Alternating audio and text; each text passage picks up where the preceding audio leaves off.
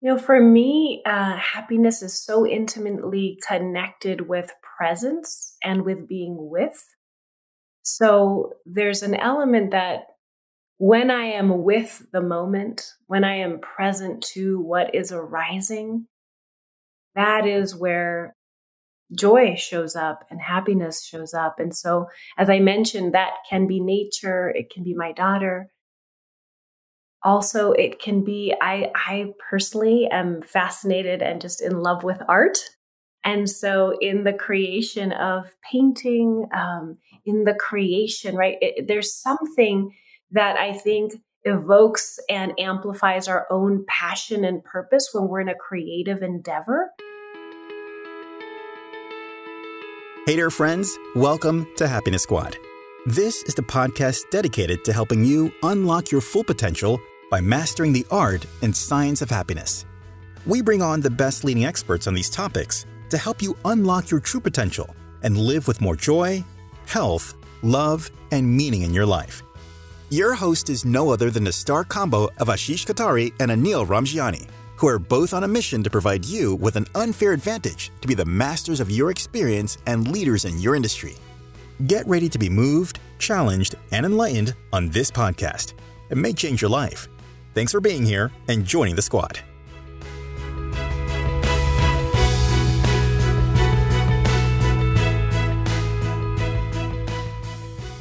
Hey, Happiness Squad, welcome back. Ashish and I are so excited to be with you. What if I told you that billions of people around the world are walking around but are not truly awake? Are you one of them? Ashish and I dive into this with our next guest, who will share simple yet powerful tools better than an alarm clock that will wake you up. And I promise, once you're awake, you will be curious for more. That's right, no snooze button. Our guest is Veronica Love, the global CEO of the Newfield Network. She holds a master degree in acupuncture and is a professional certified coach. She's led Newfield's signature coaching for personal and professional mastery program for over 18 years in eight countries and in two languages. She has trained leaders, coaches from organizations including NASA, Google, Fortune 50 consulting firms, Nike, IBM, and Fannie Mae. In fact, as you'll soon hear, Ashish is a testimonial of this work. How does she do this? She powerfully integrates linguistic, emotional, and somatic awareness to foster potent learning environments, equipping coaches and leaders with the capacity to generate transformative and sustainable change in their clients and organizations. As we spoke today, I could feel Veronica's unique, light, and playful demeanor that complements her capacity for depth and impact. The combination of Ashish and Veronica is truly powerful. Veronica kindly talks us through two models that will allow you to develop your own self awareness. What resonated for me was the difference between remaining asleep or setting aside the time to become aware and emotionally agile. I encourage you to reach out to Veronica and the Newfield Network and check out their programs that start in March and September at newfieldnetwork.com. And stay tuned till the end when Veronica shares her tips on how to unlock your potential and find real meaning. Let's get started. Please join Ashish and I as we welcome Veronica to the Happiness Squad.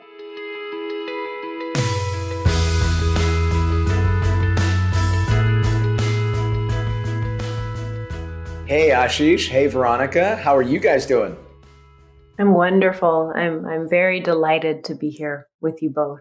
I am smiling from one year to the next year to be to be here and to kind of just have this conversation. Thank you for joining us, Veronica. Mm, thank you so much for the invitation. Yeah. It's a pleasure to meet you. Um, we, we were chatting just before we got started. And uh, again, we just had like just a great connection from the start. Excited to, to kind of get to know Veronica, uh, chat more with her and Ashish um, around Veronica, the work that you do, and uh, how it links back to the Happiness Squad. So uh, we're excited for our listeners to uh, for an exciting podcast that lay ahead.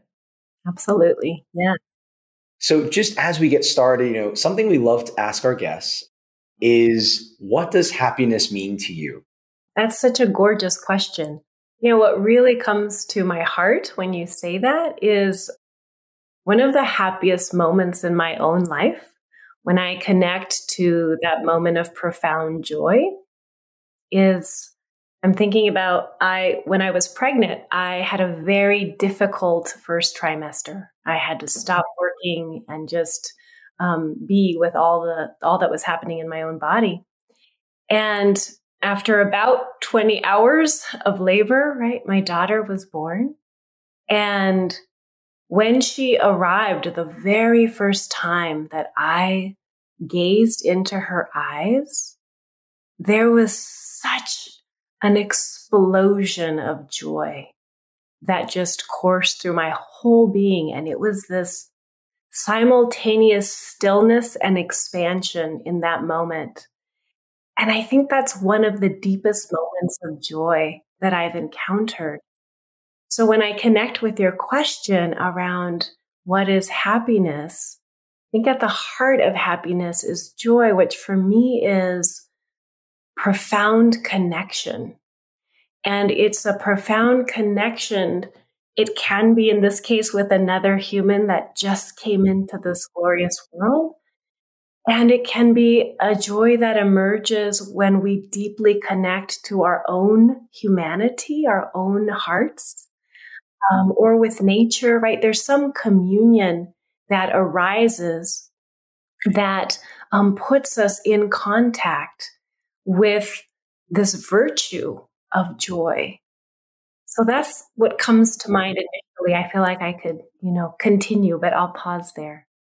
Wow, it is so beautiful. It's so beautiful. You know, and as you spoke about it, what was also kind of emerging for me was, Veronica, there is connection, but with that connection is also a dissolution of these hard self boundaries, right? That we often create around me and mine. And, you know, with such, so beautiful, right? As your daughter was born, but you also talked about how with nature, right? We forget, we forget this huge identity of me and we connect to something that is divine, which is all around us. I love it. Thank you.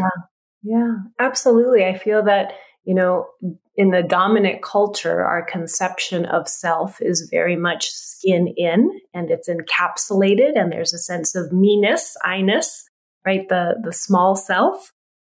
And and as we begin to recognize the permeability right, of our skin. Our pores can open and they can close. Our eyes can open and close. And so we have that capacity to, to recognize that inherent um, oneness that exists. I mean, now that I'm hearing you and I'm thinking about my next question, which is, you know, uh, what brings happiness in your life? So we know one is definitely your daughter. What else would you like to share with our listeners that brings you happiness in, in your life? You know, for me, uh, happiness is so intimately connected with presence and with being with. So there's an element that when I am with the moment, when I am present to what is arising, that is where joy shows up and happiness shows up. And so, as I mentioned, that can be nature, it can be my daughter. Also, it can be, I, I personally am fascinated and just in love with art. And so, in the creation of painting, um, in the creation, right, it, there's something that I think evokes and amplifies our own passion and purpose when we're in a creative endeavor. And creativity not just in you know 2d art or visual art but creativity in everyday moments and including in how we the the art of conversation and i i speak a lot about the necessity for us to resuscitate the art of dialogue and and being with each other being with humans that this very moment right um, is joyous if we're really here and, and in the texture and the nuance and the richness that bubbles forth as we show up to meet life in its full range of spectrum. You know, I I, I was actually just thinking. I, I had a chat earlier with Ashish, and we were talking about self awareness, and we were talking about how you're the creator of your own experiences. And I think you know, like I almost feel like in a way, like life is art. You know, you look up to the sky and you admire the sun, or you know, the, what you see in nature, you know, what you see just in your surroundings. And I, I, love how the way you described it almost made it feel tangible, like you can almost feel in touch. Oh, you know, what may be abstract or you know those those aspects of life that bring us joy that that bring us happiness so with that question so beautifully around art veronica and you talked about you know how just the creation of art right brings you so much joy and i think implicit in that also is just you know what pours right like the art of creation there's a part of us that pours in so and i've seen the amazing work you do i i'm like you know I am the recipients. I consider you and Julio, your father, truly one of uh, one of several gurus who have kind of initiated me into into the work that I do now. Self awareness, right, is one of the key practices in the book, Hardwired for Happiness, and it truly unlocks all other practices. And I know of nobody else who's spent more of their life and touched more lives helping people become more self aware become more aware of how they see the world and how they can become better observers of self. So, share with our listeners, Veronica, a little bit about the importance of self awareness and why you dedicated your life towards helping people wake up. Well, first, I'll say that self awareness, just as we were talking about before, where we're in connection to everything, I find is a bit of a misnomer because it has the sense like it's just me, myself, and I'm becoming aware. And so I find that many of us never learned basic human skills. So in our education, for the bulk of us, my experience is that we weren't taught um, the beauty of really being human. And so self awareness, what the cultivation of, of becoming aware is our own practice of seeing deeply. And if we recognize that our self is a self of profound wholeness, so we're moving into more and more contact, greater and greater wholeness. And Oscar Wilde says this quote that is one of my ultimate favorite quotes. And he says, to look at a thing is very different from seeing a thing. One does not see anything until one sees its beauty. Then and only then does it come into existence. And so for us to fully come into existence is the practice of seeing the wholeness and the beauty of ourselves, meaning our own being, but every being we encounter. And so the practice of awareness is that we connect and see that wholeness. And I want to be sure here to, to say that it's from that wholeness. We're, we're often in culture taught that there's something wrong with us, we're not enough, right? We have to hide these aspects of ourselves. But when we look at wholeness, we recognize that it's the wholeness that has gone through a challenge, that has gone through a hard time, that, right, we're struggling through something. We're always on this unfolding and this path of exploration. But fundamentally, the core of our existence is wholeness and tremendous beauty. And so for us to be able to experience the challenges of life and see possibilities, when we frame it in this and experience it from a place of wholeness, it radically alters our experience of aliveness. That is so beautifully put, Veronica. So beautifully put, right? This notion of self awareness being a misnomer. And, you know, and I highlight these three things in the book. There are three core levels, right? Awareness of just consciousness, how do we make sense? And that is an element of wholeness, right? When we realize what is in us that sees and hears is everywhere else too.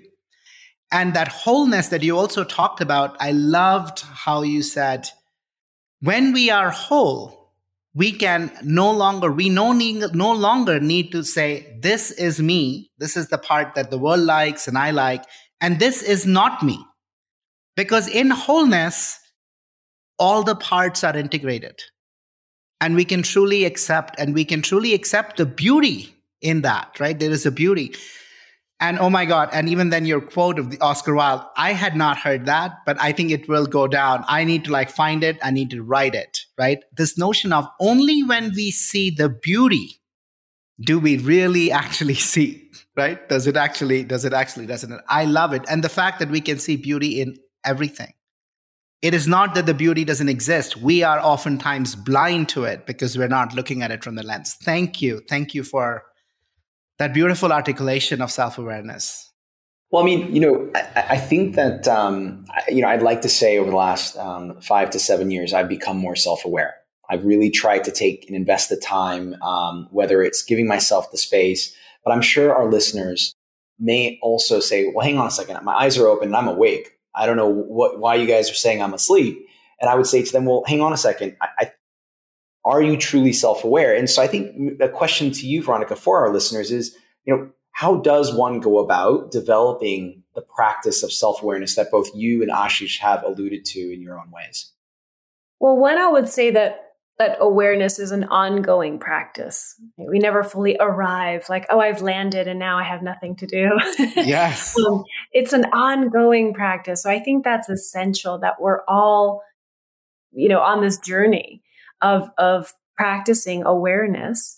And what, one element that I think is so essential is what I like to say be in good company. Right? Who are your partners in crime? do we have a community of learners? Um, are we, do we have folks that we can count on to reflect to us? Because we will always be blind, right? Every single one of us has blindness or an area that we do not see or have yet to discover. And so other people can reflect, can illuminate aspects that we would never see on our own. So the practice of actually having um, good community, right, true relationships and friendships where people can point to things that we would otherwise miss.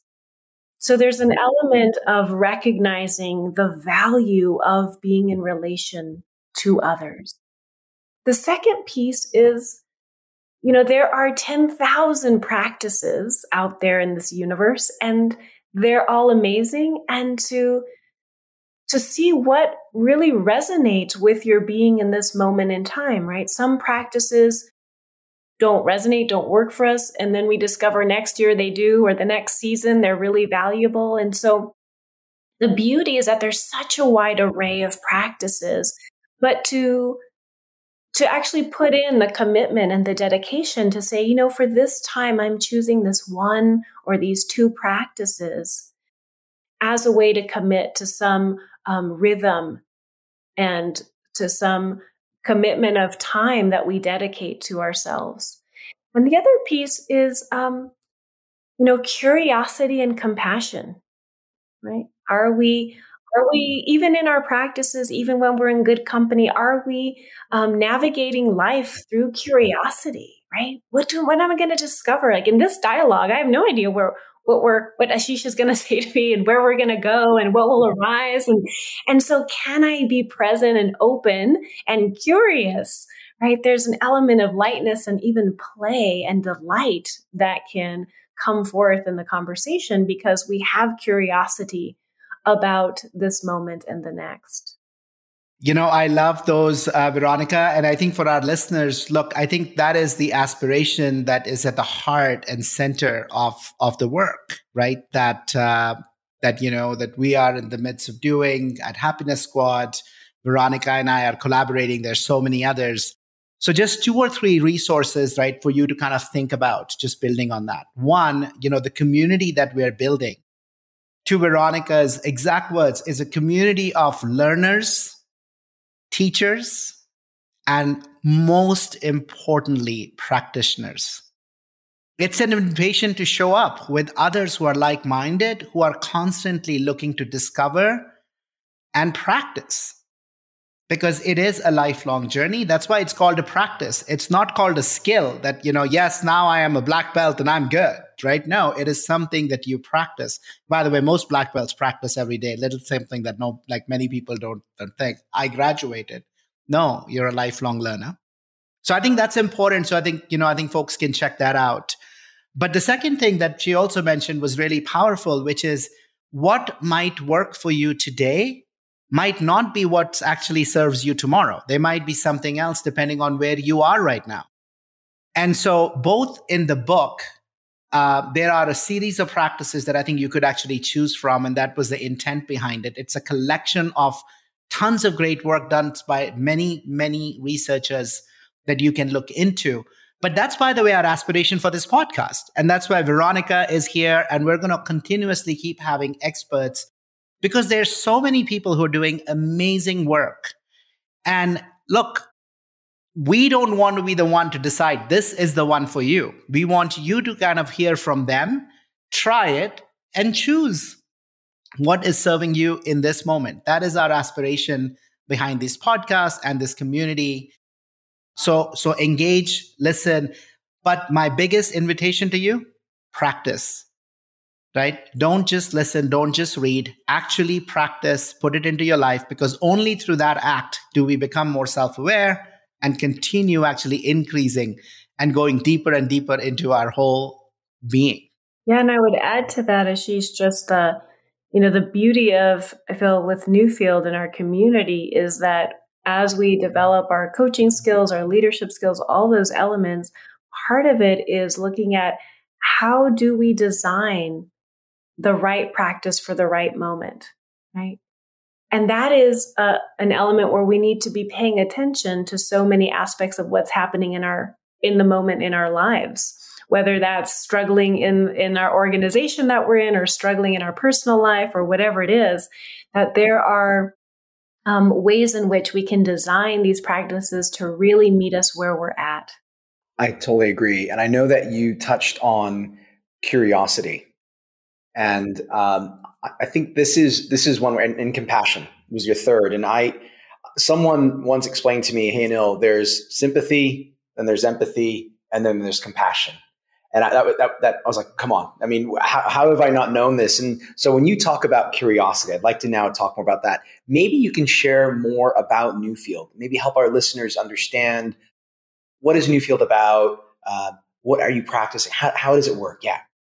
What is Newfield about? I love that. uh, what New- is Newfield about? Is Tell me more. Newfield, yeah, Newfield is about um, a new way of learning, and it's about a, a. I love to. I love the term radical revision. Right? It's it's a radical revision of learning, and um, also it's a it's an invitation for us to shift from um, a focus on doing, doing, doing, right? We talk about the, the haze of disorientation at, at the velocity that us human folks are, are navigating. In fact, yesterday I was at a dinner and someone talked about the decelerator, which I loved, right? Instead of calling things, we're in an accelerator program, they're in, we're in a decelerating program in the sense that it's an invitation to pause, an invitation to slow down, um, and to actually reflect and live into inquiry, live into deep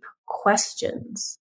And so Newfield is about those aspects of um, becoming more human and through our own self reflection, becoming of service to the world. And we utilize a few models to really help us in this capacity um, to strengthen our capacity to be leaders of our own life and the organizations that we're a part of, the communities that we're a part of, and the services that we want to give to the world.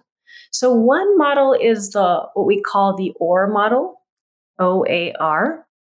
And the O is about what we've already been talking about in terms of awareness. How do we observe? And the way in which we observe is not innocent, right? It's, it's not just a neutral, everybody observes the same way. So when we notice how we're observing is at the heart of the work that we do. So we observe, and then from that observation, we take action. It could be a methodology, it could be a practice. We take action, and then we obtain certain results. And when we're not satisfied with our results, our tendency is to inquire and to shift in the realm of action. that can be wonderful, but often the, the shift that we see that's available in action is limited. I can either do A or a little bit more of A or a little bit less of A, right? Whatever A is. And so we often say at Newfield, um, it's more of the same. Yeah, basically. And yet, when we're wanting a, a, a, substantial change in results, the invitation is to rather than change simply our action, I'm going to work longer, more hours, I'm going to work harder, more, more, more of the same, is to actually look at the observer. And when we shift in the realm of how we're observing life and ourselves, all of a sudden that small, limited range of possible actions expands tremendously. And so now we have all of these options and all these possibilities that we were blind to previously. And it's that shift in placing our attention in, instead of simply the action, we look at how we're observing that enables us to expand possibilities, expand what worlds we are co creating. Are you enjoying the show so far? Let me ask you a few questions before going back. Have you ever wondered why so many of us struggle with stress, anxiety, and burnout and feel stuck in life? Heck, maybe you're going through this right now. Well, the reason for this lies in the evolutionary biology of our brains, which are hardwired for fear. It's part of the reason why our team named this podcast Happiness Squad. It serves as a reminder that happiness is what really matters, and that we are in this together. And that is why we are so excited to share with you a resource to help you on your journey. One of our hosts, Ashish Kothari, launched a book, Hardwired for Happiness, and it is a number one Amazon bestseller. When you get access to this book, you will discover nine secular practices that can change your life and are backed by scientific evidence from psychology and neuroscience. Learn how you can integrate Hardwired for Happiness practices in every part of your life to unlock your best self, regardless of how busy you are. Shift from knowing to doing to being with a range of journaling, meditation, and group coaching exercises and so much more. Go to www.happiness.squad.com forward slash book to get access right now. We also have bonuses on the page that you don't want to miss. Once again, www.happiness.squad.com forward slash book. And now, back to the show. It is beautiful. It is all about the observer. And to our listeners, right, who oftentimes you know, look, uh, I spend a lot of my time in the business world. There is this immediate push, right, in a world that is more volatile and more uncertain, more complex. A standard tendency is what Veronica alluded to. When something doesn't work, we push harder. I'm going to shout. I'm going to try and, oh, they're not working. I'm going to like threaten or I'm going to like, or I'm just going to work longer hours, right? It's, it's, that's the way I'm going to do it. And the answers are never, they keep getting worse, right? There's a lot of people who feel, you know, I'm running harder, but I'm still staying in the same place. So for any of our listeners who are finding themselves in that place right now, the invitation that Veronica made and this, you know, really something that, you know, her work and they teach is how do you actually shift your observer? How do you actually truly observe your observer for whom there's a set of actions available that are not working, keeping you stuck in same place? Yeah. That is what at the heart of that model that Veronica is talking about. Yeah, Ashish, I love what you said when we're stuck, right? When when we're we're going through a transition, a divorce, a death, um, a financial crisis, right? Or just we can't up level to the next vision that we have when, when we're in that sensation of, right, we're, we're, we're in this place that we don't know how to navigate. And so exactly what you said, we, I love that we, we yell more and we listen less, right? We, we, we, we become more entrenched in the patterns that we've already developed. And so the OAR model then invites us to look at, well, how are we observing? And recognizing that our observer is individual, it's based on my own life experience, my own, right, all the components that make up who I am, and also cultural. It's also collective. Um, recognizing if I work for one organization or another, they have different ways of observing life. And we take those on. So the other element, then the second model that we play with is focused on the observer, which we call the Bell model, B E L. And what I love about the Bell model is that it makes it so tangible and we can work it so readily something that is fairly complex right we we as humans have so many dimensions and facets right to our being and so what the BEL model does is it creates a very simple way of becoming aware of how we see the world seeing how we see observing how we observe so the B is for our body, recognizing that we're just, we're not just cognitive human beings. We're not solely rational. Yes, we have a rational aspect, but that's only one part of many. And so often I spoke about a revision of learning. Often the body has been excluded from how we learn. And so to integrate this aspect of self, like, oh, I am always in my body. And what is the wisdom that I can gain from learning how to access and to connect with my own physicality, my own biology? And it's not just for some, it's not just, oh, you're more, you know, body oriented than I am. Again, we spoke about practices. It's a practice to begin to come into awareness of our own body. And then the E is for emotion. So we just spoke about happiness, right? And this, you know, why does happiness matter? Why do emotions matter? Because emotions, emotion, that which puts us into action, into movement. So emotions aren't just something fluffy and, oh, isn't that nice if I was happy?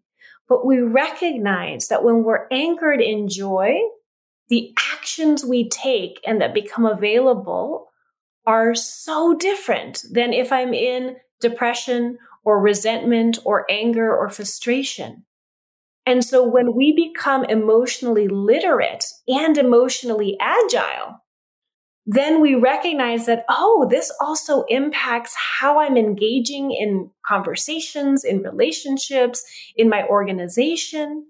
And so emotions become a critical center point to examine and to observe and to cultivate.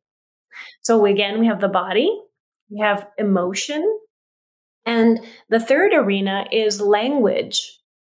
Most of us are um, like a like a little fish in water. We don't even recognize that we we use our language. And traditionally, we have thought of language as simply descriptive. I say red shirt, and then we know, right, that's a thing out there. But what many of us aren't in contact with is that language is generative. If I say, Ashish, yes, I accept, and I will uh, be at your podcast today, suddenly there's a new future that has emerged. And so language has this power to shape the future which is phenomenal. it's an incredible thing that can happen. It's magical. So we have the body, we have the emotion, we have the language, and all of that is steeped in culture and history. And so when we are attuned to body, right? What what is my stance? Are my arms crossed? Are my legs crossed? Am I, you know, um, or are my arms open? Are my eyes open? What how does that make this encounter and this speaking different? So I begin to um, look at all of these elements body, emotion, and language to see how I'm observing life in this moment. Veronica, so, so beautiful. And I mean, this is something that I've learned so much from you. You know, this notion of how these three elements together create a unique observer. And often with language, you know, we also have beliefs of what's right and what's wrong, what's good and what's bad that then creates an emotion associated with that because of a boundary being crossed or a boundary being honored, which then translates into feeling, and we just get stuck in it. And it's good to be stuck in that place, quote unquote, not really, but it's I'd rather be stuck in a happier place than unhappy place because we don't have an issue with that. But when we are in a in a in a in a state where we are, you know, not necessarily, you know, we're sad or we are kind of angry or we are like we're in that state, right? Sometimes we struggle. And this work that you and so many others, right? Julio and all the work that you've done and the coaches do in the world is around like this notion of waking up to the unique observer. And this had never come to me, but you know, as I heard you talk about Newfield, I just want to read for our listeners this poem from Rumi. And the work you're doing is a way for people to actually not just get and get it cognitively and feel it, but actually put it into practice because what you are doing is helping people do that. So here's the poem, the little piece, right? And Rumi says, the poem is called, I think, the Grand, a Great Wagon. And the middle one of phrase is the following Out beyond ideas of wrongdoing and right doing, there is a field. I'll meet you there. When the soul lies down in that grass, the world is too full to talk about. Ideas, language, even the phrase each other doesn't make any sense. The breeze at dawn has secrets to tell you. Don't go back to sleep. You must ask for what you really want. Don't go back to sleep. People are going back and forth across the door sill where the two worlds touch. The door is round and open don't go back to sleep. And to me, when I first experienced Newfield, when I walked into that room and started my nine month journey, you opened up and I went to that field. That field where these concrete ideas of right and wrong just dissolved, both for me and, you know, and so my invitation to listeners is to really look into the work. I mean, that you are doing with Newfield as a way for us to increase our own awareness, our own sense making, and through learn the, learn the skills by being our own designers of language, worlds we generate from our language, moods, and body somatics to create better worlds, kinder worlds, happier worlds, more connected worlds, worlds filled with more meaning. Thank you. I love what you said worlds filled with more meaning. I think often in the in the wanting to achieve and and this narrative, the dominant narrative of wanting to attain more and more, which I think has its purpose. Um, but I think what often is neglected or is lost is to come into contact with truly at our depth what is meaningful, what is joyous to us, and to what happens when we build a life with that foundation of joy. Ashish and I were actually talking about this earlier. Um, health, love, wealth. He's like meaning, because if you don't know your why, you're lost. You're going to be listless. And listening to you both, and, and Ashish, something that you and I spoke about as well, and you reference it in your book, is if we think of leaders, and, and the higher you go in, in your company, whether it be in banking, consulting, in corporate, the opportunity to get feedback, the opportunity to either observe yourself or be observed by others probably shrinks. And I guess what I'd love, you know, Veronica, for you to share maybe is, you know, have you seen a, a story of a personal transformation, or maybe, if not an example, you know, what have you seen as a common theme that gets in the way of people developing their self awareness, whether it be something common amongst cultures or even different amongst cultures, knowing that your work has actually spanned the globe and you've been very fortunate to work with, and people have been very fortunate to work with you in, in different places. Yeah.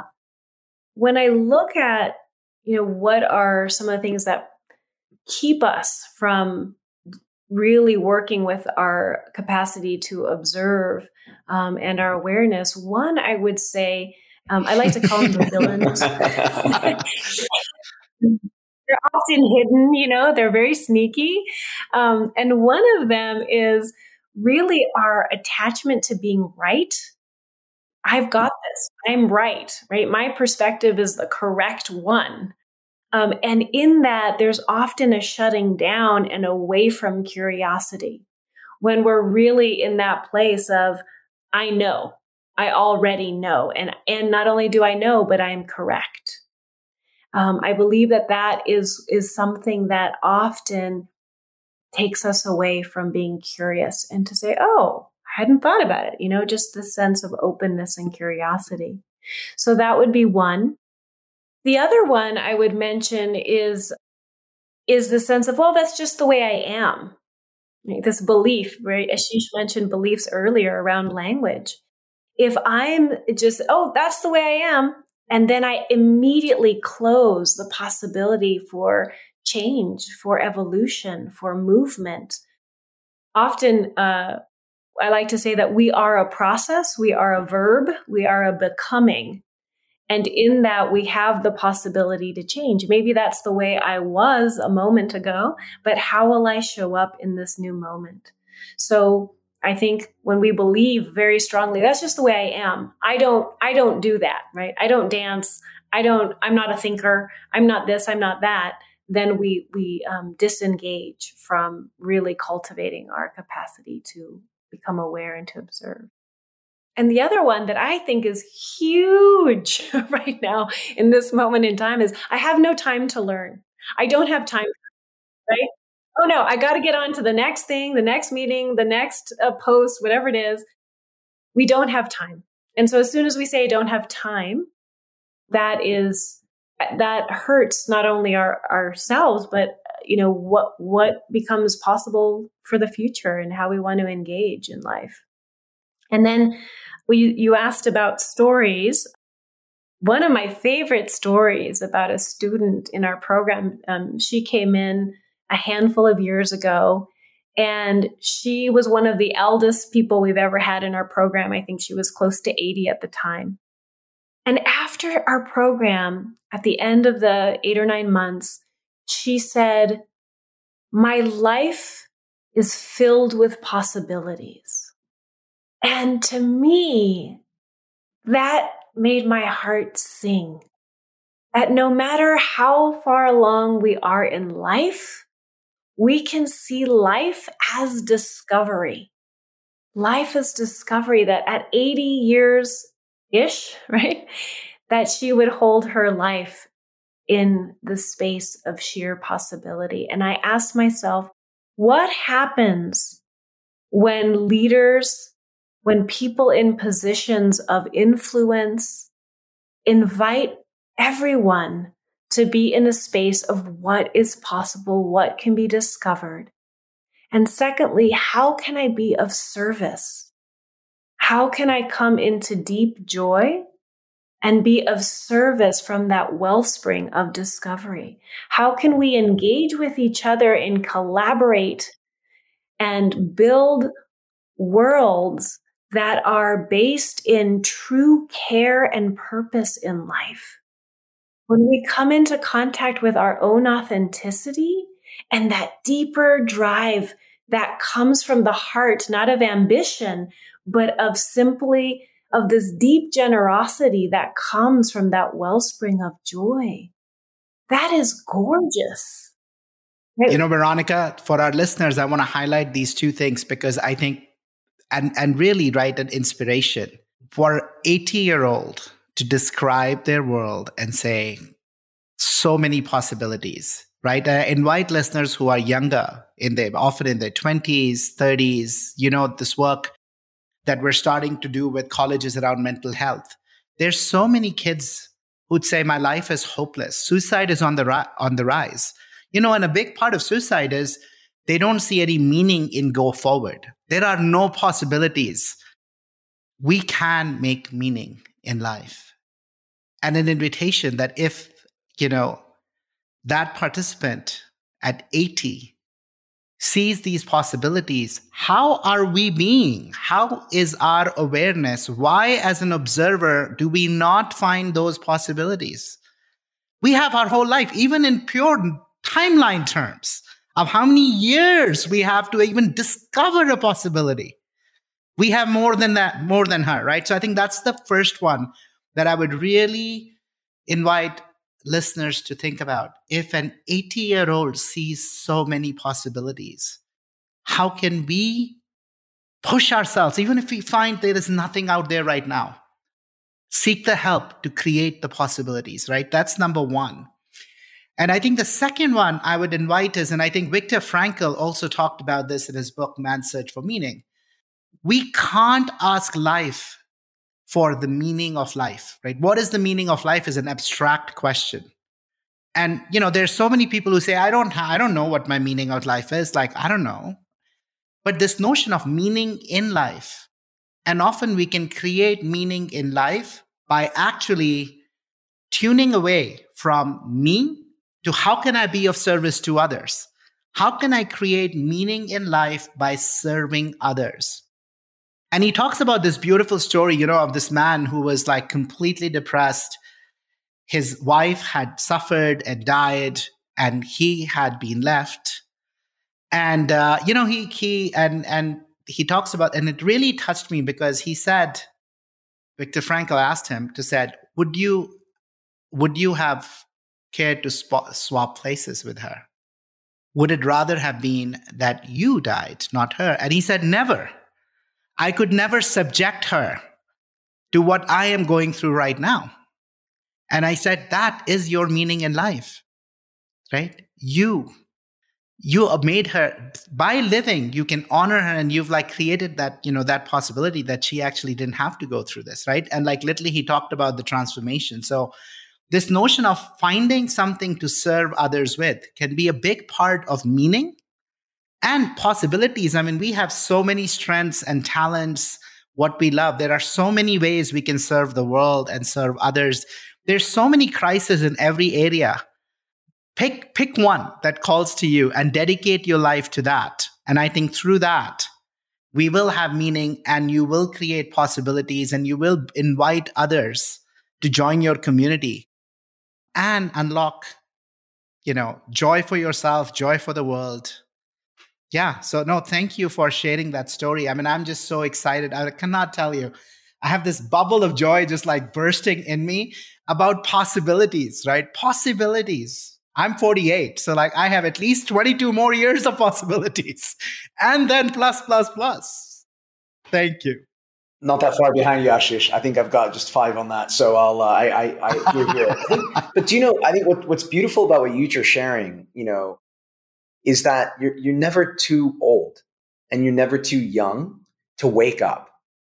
And I, I, know we always joke, you know, when you're a teenager and you got to go to school, you'll you'll hit the snooze button and you'll be like, okay, or you know, as you get older, you're you're getting out of bed, and you know, you know, imagine if you're jumping out of bed even before your alarm clock goes off because you're just awake, you're excited, you want to take these practices, these ideas, this awareness to you both in your personal life and your professional life. So I just want to say, just listening to the two of you, I'm, I'm, I'm, uh, this is, this is beautiful. It's absolutely brilliant. And I think on the back of that, I mean, maybe, you know, uh, what I'd like to ask Veronica is, you know, how can people learn more about the coaching program that Newfield runs? And I know that this is an area that I'm, I'm curious about. I know Ashish, you're an ontological coach. I, I think, you know, what, what maybe you can share a little bit more, Veronica, about Newfield what other people can do to learn more about your practices in ontology?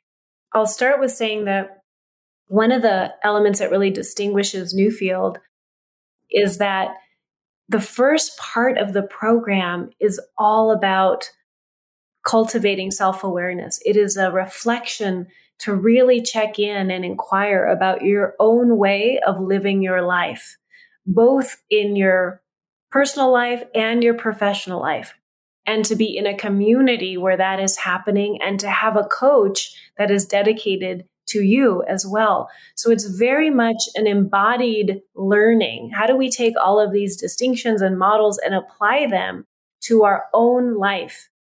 And once we have that, right, the first half of the program is really dedicated to that, then we begin to layer in the second piece, which is actually about developing our own capacities to to take these distinctions and work with another and help someone else in their journey. So just as Ashish was mentioning around being of service, it's then taking all of this tradition and this knowledge and these capacities and being able to put them in real time in our relationships, right? With our clients, with our teams and organizations, and really being able to make it tangible in the world. So I think we're one of the very few coaching schools that really orients in this way. And we've been around for about 33 years. we were, you know, the, one of the first school to be cert- accredited by the International Coach Federation. So we have a long history. And as was mentioned, we've done programs um, in many countries throughout the world. I think we've touched over 70,000 people in, in a, the time of our organization, which is incredible.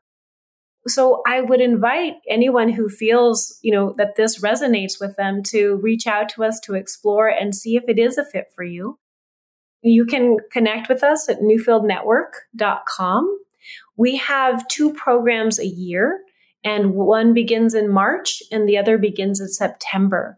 And we would be so honored to um, to have you join our community and to learn how this ontological work can be applied to organizations, to teams, to clients, um, to family life, community, all of it. So yeah, so newfieldnetwork.com. Thank you, Veronica. And um, you know, as somebody who has actually gone through the program, it changed my life and, uh, you know, I use this analogy, you know, look, I always, I always, even as a young child, looked at the sky and I saw the stars and I was mesmerized by the beauty in this night sky. Going through the program, Julio and Veronica showed me not just the sky, but the constellations. And once you see it, you can't unsee it, right? I'm borrowing this as well from something that they had talked about in the program, but it is that is how it transformed me.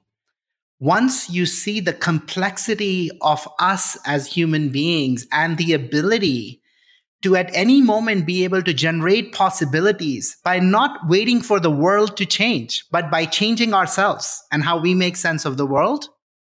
Once you see it, Oh my God, like it made such a big difference. And I think as I talk about self awareness being at the heart of the nine practices, thank you for helping me. And I really hope our listeners take your invitation to learn more about this beautiful, powerful work that you're doing.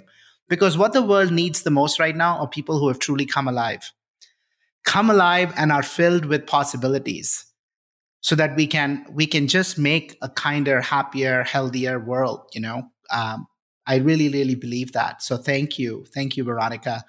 And as we close, you've shared so many amazing tips, models, but you know, what might be, you know, one or two tips that you would share with our listeners as your, you know, parting thoughts on how they can truly unlock their full potential? How can they wake up into their full breadth of possibilities? Endless possibilities and multiverses that exist. Yeah. Um, well, first, let me just say, Ashish, you know, as as a grad of Newfield, the amazingness of what you are doing with the Happiness Squad, and that just brings so much delight to me. We spoke about possibilities, and right here, right now, right, we can see possibility turned into concrete action and service and, and giving. And I think this is what becomes possible in collaboration. This is what becomes possible. And so I just wanted to to really acknowledge what the Happiness Squad is doing um, because I think it's phenomenal. So back to your question um, around unlocking potential. I, I'm going to reiterate what I said in the beginning, which is connect to community in this day and age, there's so many humans on this planet. I don't even know what the number is currently, but there's so many of us. and, so many of us are so isolated. When we spoke about depression, we spoke about human suffering, and isolation will perpetuate, in so many cases, will perpetuate that. So when we talk about unlocking potential, it's our potential collectively. So be part of the community, whatever communities work for you. I'm not just saying one community, I'm just saying engage with others um, and be a part. Recognize that we are part of something bigger and to actively engage in that way. And the other piece I mentioned before is life is discovery.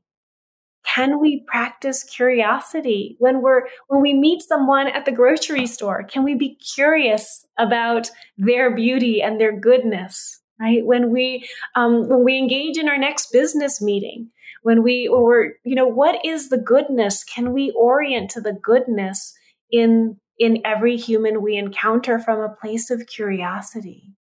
Life is discovery and so, and the last piece is to, um, which really brings those two together is, you know, at Newfield, we teach that conversation, we look at the etymology of the word conversation, it means turning towards, it's coming together.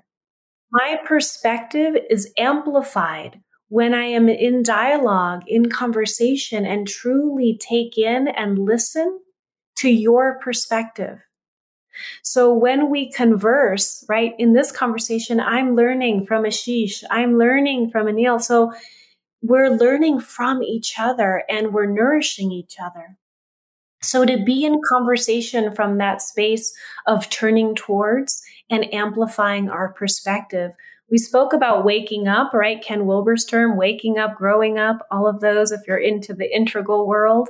And um, and conversation invites us into an expansion of our perspectives, which is exactly growing up. As we grow up, our compassion and our hearts expand because we can hold as legitimate each person's perspective and views.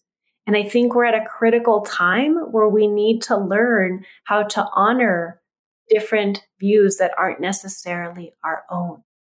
Wow beautiful beautiful parting you know thoughts you know veronica and it just brings me like to this you know i invite listeners to kind of talk about this connection but i'm going to share two stats with you. If if veronica's invitation to connect wasn't strong enough. Look 60% of americans report that they feel lonely. 60% that means 6 out of 10 if you have 10 people around you 6 are also, if you feel lonely, there are five others who are feeling lonely too. We are lonely together. So don't be lonely together. Let's actually connect with each other.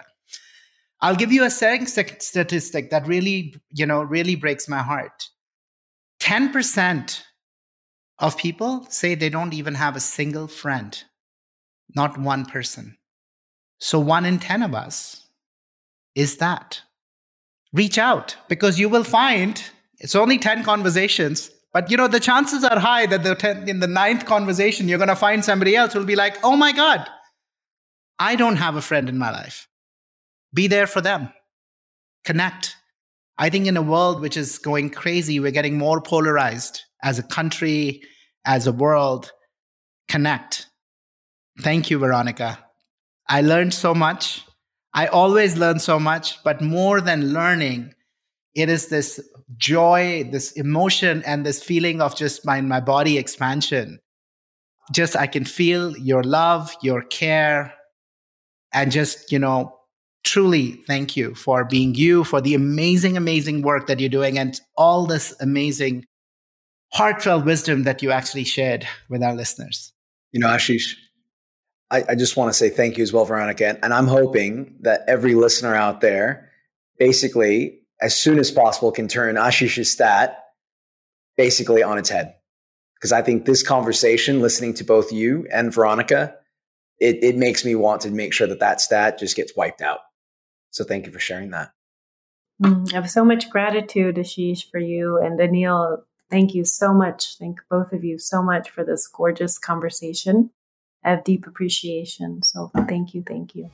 Thank you. I hope you enjoyed the episode today on the Happiness Squad podcast. Make sure to hit subscribe on your chosen platform that you listen to us on. If this episode made you think of someone, take a screenshot and share this podcast episode with them. Go to www.happinesssquad.com where you can catch the show notes for this episode and learn more about us and the community we are building. The community is where we gather weekly to practice and connect with other learners, teachers, and practitioners working together to unlock our best selves. Lastly, Follow along on Instagram at My Happiness Squad for tons of behind the scenes as well as short videos designed just for you. It's where we hang out in between episodes. Once again, www.happinesssquad.com. All links can be found in the description below. Until next time.